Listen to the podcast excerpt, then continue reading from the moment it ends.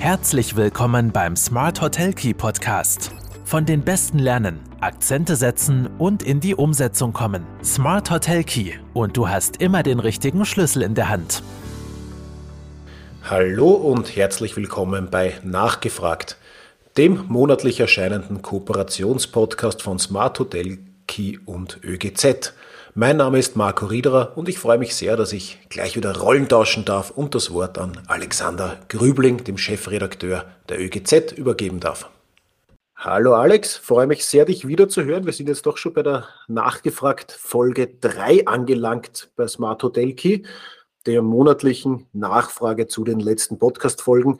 Ähm, viel mehr will ich jetzt gar nicht sagen. Ich übergebe gleich einmal das Wort an dich. Ja, hallo, lieber Marco. Äh, schön, wieder mal hier zu sein.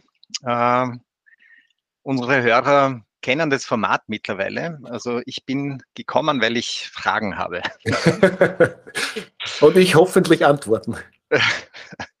ja, also davon bin ich überzeugt. Äh, ich möchte in dieser Folge äh, zunächst einmal die Podcast-Folge 110 zu den äh, Tourismustrends äh, kurz anschauen und, und behandeln. Ja, sehr gerne. Ähm, wie sich äh, die Trends im Tourismus auswirken und äh, wie Reisen geplant und durchgeführt werden, ist ja hochgradig relevant für die, für die äh, äh Hotellerie. Und äh, an dieser Stelle äh, hoffe ich, dass Sie, liebe Hörerinnen und Hörer, diese Nachgefragt-Folge auch inspiriert. also ich würde sagen, äh, legen wir jetzt alle die Kopfhörer an und äh, legen wir los. Ähm, du hast einige äh, Trends angesprochen in, mhm. in, in, der, in der Folge. Und da ist mir aufgefallen, äh, der Punkt äh, Agilität, Flexibilität und die Anwendung von Planungsszenarien mit kurzen ja. Zeitzyklen. Das klingt etwas sperrig. äh, und du sagst doch, dass das wichtige Faktoren für den Erfolg sind. Aber kannst du, äh, kannst du mir dazu vielleicht ein bis zwei konkrete Beispiele aus dem Betriebsalltag geben? Was, was heißt ja, das denn? Ja, sehr gerne. Ähm, was ich damit meine, ist, grundsätzlich ist ja unsere unsere Welt oder unsere Gesellschaft nicht nur volatiler geworden, die letzten Krisen haben das ja gezeigt, sondern es hat sich äh, sehr wohl auch gezeigt, dass Resilienz sehr viel mit Agilität und Flexibilität zu tun hat. Was bedeutet das? Äh, ich kann in der Praxis sehr oft nicht mehr rein aus historischen Daten wieder planen. Das haben wir in der Vergangenheit, haben wir es uns relativ leicht gemacht. Wir wussten, wir haben äh, gewisse Auslastung, gewisse Gästesegmente, mit denen wir rechnen. Ähm, gut, wir ändern ein bisschen was im Betriebsablauf können vielleicht äh, mit den Erlösen um ein paar Prozent nach oben, die Kosten äh, optimieren wir und wir haben schon unser fertiges Budget, unseren Forecast für die kommende äh, Saison und ja, der ist dann plus minus ein paar Prozentpunkte sehr wahrscheinlich eingetreten. Nur das funktioniert heute nicht mehr. Äh, dadurch, dass sich die Nachfrage sehr kurzfristig entwickelt, muss ich mir im Idealfall einfach im Vorfeld schon mehr Gedanken machen. Das heißt, ich muss mir für verschiedene Szenarien, und das ist das, was ich meine mit Planungsszenarien für kurze Zeitzyklen, ich muss mir für verschiedene Szenarien, beispielsweise nachlassende Auslastung, mehr Nachfrage, äh, Preise, die ich nicht durchsetze, äh, Handlungsfelder überlegen und Gedanken machen, was bedeutet es für meinen Betrieb, wenn Szenario X zum Stichtag Y eintritt und da aber nicht erst dann Gedanken machen, wenn es soweit ist, weil dann verliere ich kostbare Zeit, weil dann überlege ich, äh, was tue ich mit meinen Mitarbeitern, wo habe ich jetzt noch Vertriebspartner, die ich anzapfen kann, mit äh, welchen Marketingmaßnahmen gehe ich vielleicht noch raus. Ich brauche Pla Pläne in der Schublade, die ich einsetze, wenn etwas passiert. Das mhm. kann jetzt ganz konkret sein, äh, dass ich im, ähm, im Vorfeld definiere, wie meine Mitarbeitereinsatzplanung ausschaut, wenn die Auslastung nachlässt oder, oder, oder, oder groß steigt. Das heißt, äh, habe ich die Möglichkeit, bei weniger Gästen, die bei mir im Haus sind, vielleicht sehr konkret gleich einmal schnell äh, Urlaube auch abzubauen äh, oder Aushilfen äh, abzubestellen, äh, dazu zu bestellen, aber nie, wie gesagt, nicht erst dann Gedanken machen, wenn es soweit ist, sondern im Vorfeld. Äh, oder wenn ich eine sinkende Nachfrage habe, aber gar nicht alle Vertriebskanäle offen gehabt habe, weil ich ja mit sehr viel Eigenvertrieb gerechnet habe, na dann bitte gleich einmal definieren, wenn nur so und so viele Nächtigungen bis äh, Stichtag X gebucht worden sind, dann mache ich meine Vertriebskanäle, Stichwort zum Beispiel Buchungsplattformen, äh, sofort auf. Ähm, was, was nicht sein darf, und da bin ich ein schwerer Gegner davon, dass ich, wenn ich mir im Vorfeld äh, konkrete Gedanken zu meiner Preisstrategie gemacht habe, dass ich dann einfach kurzfristig die Preise senke. Das kann nie ein Erfolgsrezept sein. Aber das äh, haben wir beide eh auch schon einmal besprochen. Also das, das agile, das flexible äh, äh Unternehmen, Hotel äh, hat da sicher die besseren Karten.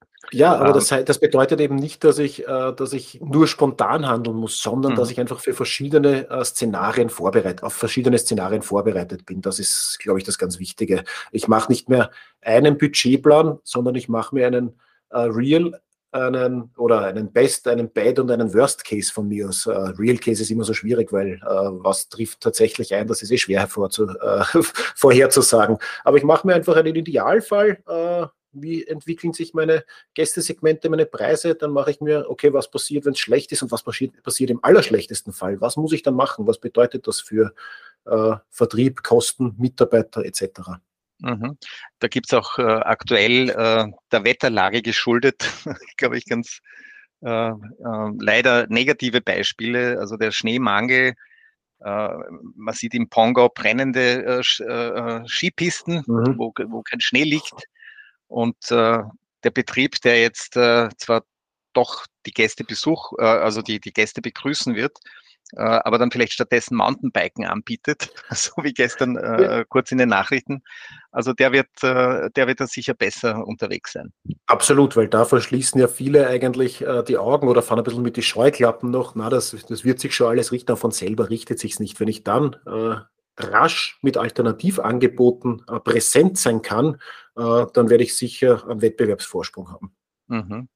Du hast äh, in dieser Podcast-Folge auch äh, angesprochen die Rekordbeschäftigung mhm. im letzten Sommer und, und trotzdem wurden Mitarbeiter händeringend gesucht. Äh, wie erklärst du dir das? Ja, da treffen sicher, sicher auch mehrere Faktoren aufeinander. Erstens einmal haben wir, wir zwar teilweise mehr Mitarbeiter in absoluten Zahlen, aber in anderen Beschäftigungsverhältnissen als, der, als in der Vergangenheit. Das heißt, äh, durch neue Arbeitsmodelle, durch Mitarbeiter, die äh, nicht mehr 40, 47 Stunden arbeiten wollen, brauche ich für die gleiche Arbeitsleistung schon mal mehr Mitarbeiter. Das ist der mhm. erste Punkt.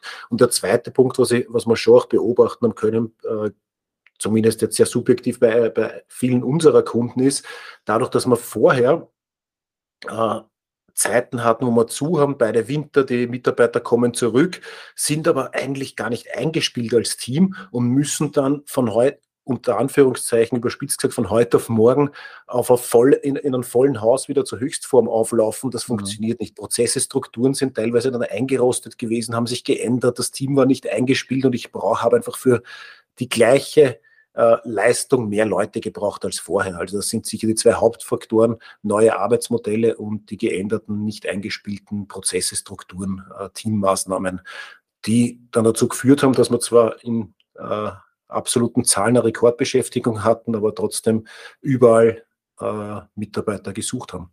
Mhm. Ja, das äh, ist mir auch aufgefallen kürzlich äh, in einem Hotel und das habe ich zum ersten Mal gesehen, dass äh, Servicekräfte äh, beim Frühstück äh, arbeiten, mittags und dann am Abend habe ich sie auch noch einmal gesehen. Also ja. äh, so das reine Frühstücksteam äh, wird anscheinend immer seltener. Äh, die machen dann dazwischen zwei, drei Stunden Pause und sind eigentlich ganztägig im Einsatz. Absolut, ja, wobei genau diese, das ist ja einer der Themen mit diesen Split-Dienste, auf das lassen sich tatsächlich auch immer weniger Mitarbeiter immer weniger, ein. Ja. ja. Dann äh, war auch eine sehr spannende äh, Erkenntnis. Äh, du hast gesagt, Menschen wollen im Urlaub neue Erkenntnisse sammeln und sinnvolle Dinge tun. Mhm. Und äh, die Hotels äh, sollten danach trachten, den Wandel zu einer Sinngesellschaft zu berücksichtigen. Welche konkreten Angebote können denn aus deiner Sicht äh, dabei eine Rolle spielen? Ähm, grundsätzlich geht es ja da, dabei darum, dass wir, und das wenn man in vielen Gesprächen merke ich dass auch in meinem Bekannten- und Freundeskreis Menschen, die irgendwo hinfallen, die wollen ja Erfahrungen sammeln. Ähm, das war in der Vergangenheit sehr oft allein damit befriedigt, dass ich neue Eindrücke aufgrund der Region habe oder mhm. Äh, einfach gewisse Action habe oder auch einfach einen Top-Wellness-Betrieb mit Massagen. Dann habe ich äh, dann habe ich mich, bin ich da runtergekommen und, und das passt. Das war, das hat aus Konsumenten, aus Gästesicht äh, gereicht. heute merkt man bei sehr vielen Reisenden, ähm, dass eine Reise auch in irgendeiner Art Sinn ergeben muss. Und nicht nur die Reise selbst, auch Mitarbeiter suchen immer mehr den Sinn in einem Betrieb. Das heißt, ich muss einerseits überlegen, wofür stehe ich, das wir wieder beim Thema Positionierung, welche Werte habe ich als Unternehmer, welche Werte gebe ich dem Betrieb, welche Werte gebe ich den Mitarbeitern mit, identifizieren sich die Mitarbeiter dafür und was bedeutet das dann auch wieder auf die Serviceleistungen und Angebote. Das kann je nach Zielgruppe und je nach, je nach Positionierung bedeuten, dass ich äh, ein Literaturangebot habe. Literatur ist immer so ein Thema. Gäste, die mhm. sich Gäste, die sich weiterbilden wollen, die wollen, äh, die wollen vielleicht was lesen, die wollen einen, einen, spannenden Autor mal vor Ort haben. Das ist jetzt ein, ein sehr äh, natürlich sehr äh, Nischenprodukt. Äh, es kann aber auch der Austausch mit Locals sein. Es kann das Erlernen eines Handwerks sein. Es kann aber auch die Selbsterfahrung oder die Weiterbildung in irgendeinem ganz anderen Bereich sein. Äh, mhm. Oder Thema rund um Nachhaltigkeit. Wenn ich jetzt als Hotel auch Geschichten erzähle, wo kommen die Baumaterialien her, wo kommen, äh, wo kommen die, äh, die Waren für meinen Gastronomiebetrieb her?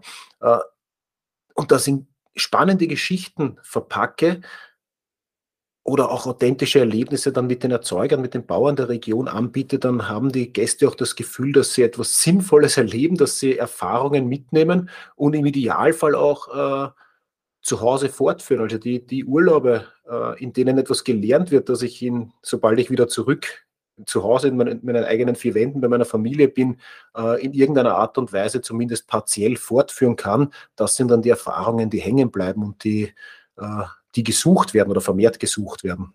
Mhm, das klingt äh, sehr vielversprechend. Äh, du hast da äh, auch so ein bisschen, spielt das jetzt in die nächste Folge rein, der Wert der Hotelmarke. Ja. Und da ist auch die Arbeitgebermarke natürlich ein Thema. Mhm. Und ähm, du hast in dieser Folge, das war die Folge 111, ja. gesagt, dass Hotelmarken als Verkehrsschilder des Tourismus dienen können und so die Entscheidungen von, von Gästen beeinflussen.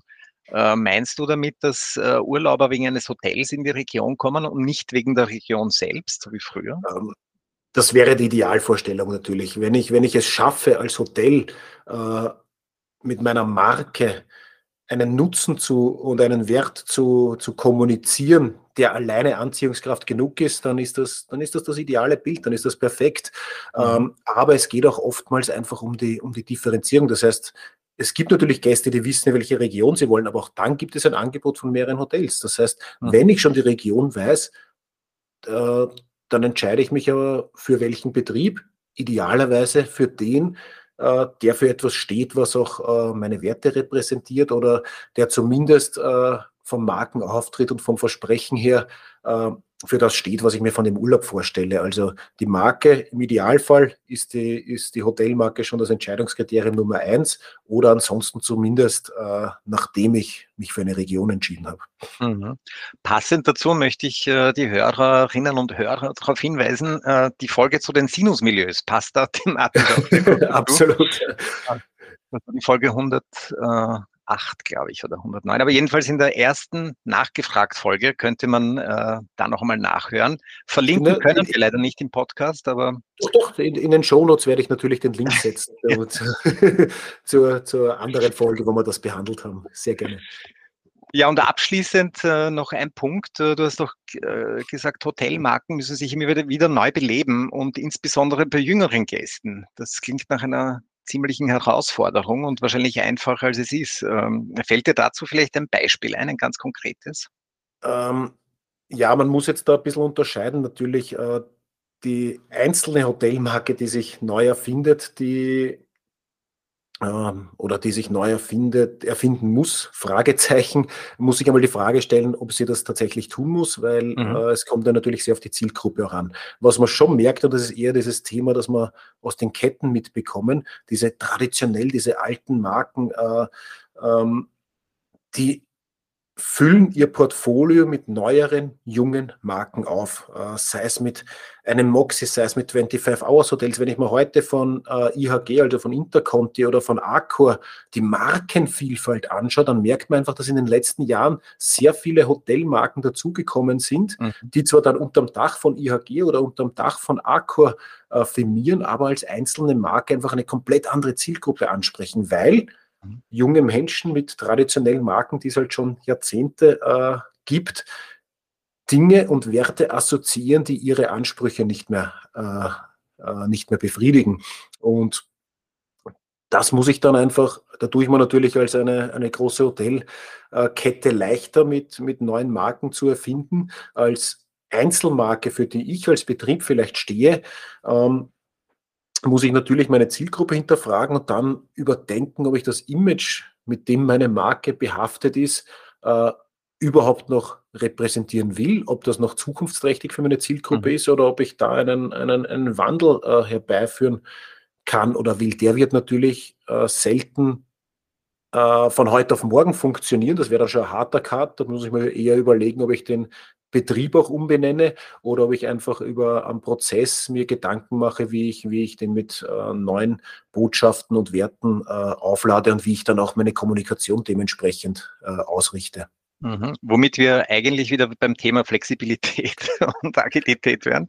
Ja, nur, nur dass nun das natürlich ein Prozess ist, den ich, äh, das schon sehr wohl überlegt sein muss. Ja. Also die, äh, ein, eine Marke zu überdenken äh, oder zu überarbeiten, das ist schon eine tiefgreifende, äh, tiefgreifende Entscheidung.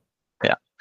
Das ist auch ein, ein schönes Schlusswort. Ich möchte am Ende nur kurz äh, auch noch verweisen. Ähm, in der ÖGZ fassen wir die nachgefragt Podcasts äh, auch zusammen. Äh, man kann das auch auf Gast.at nachlesen und selbstverständlich auch äh, gibt es die Hinweise dann bei dir auf der Website auf Smart Hotel Key.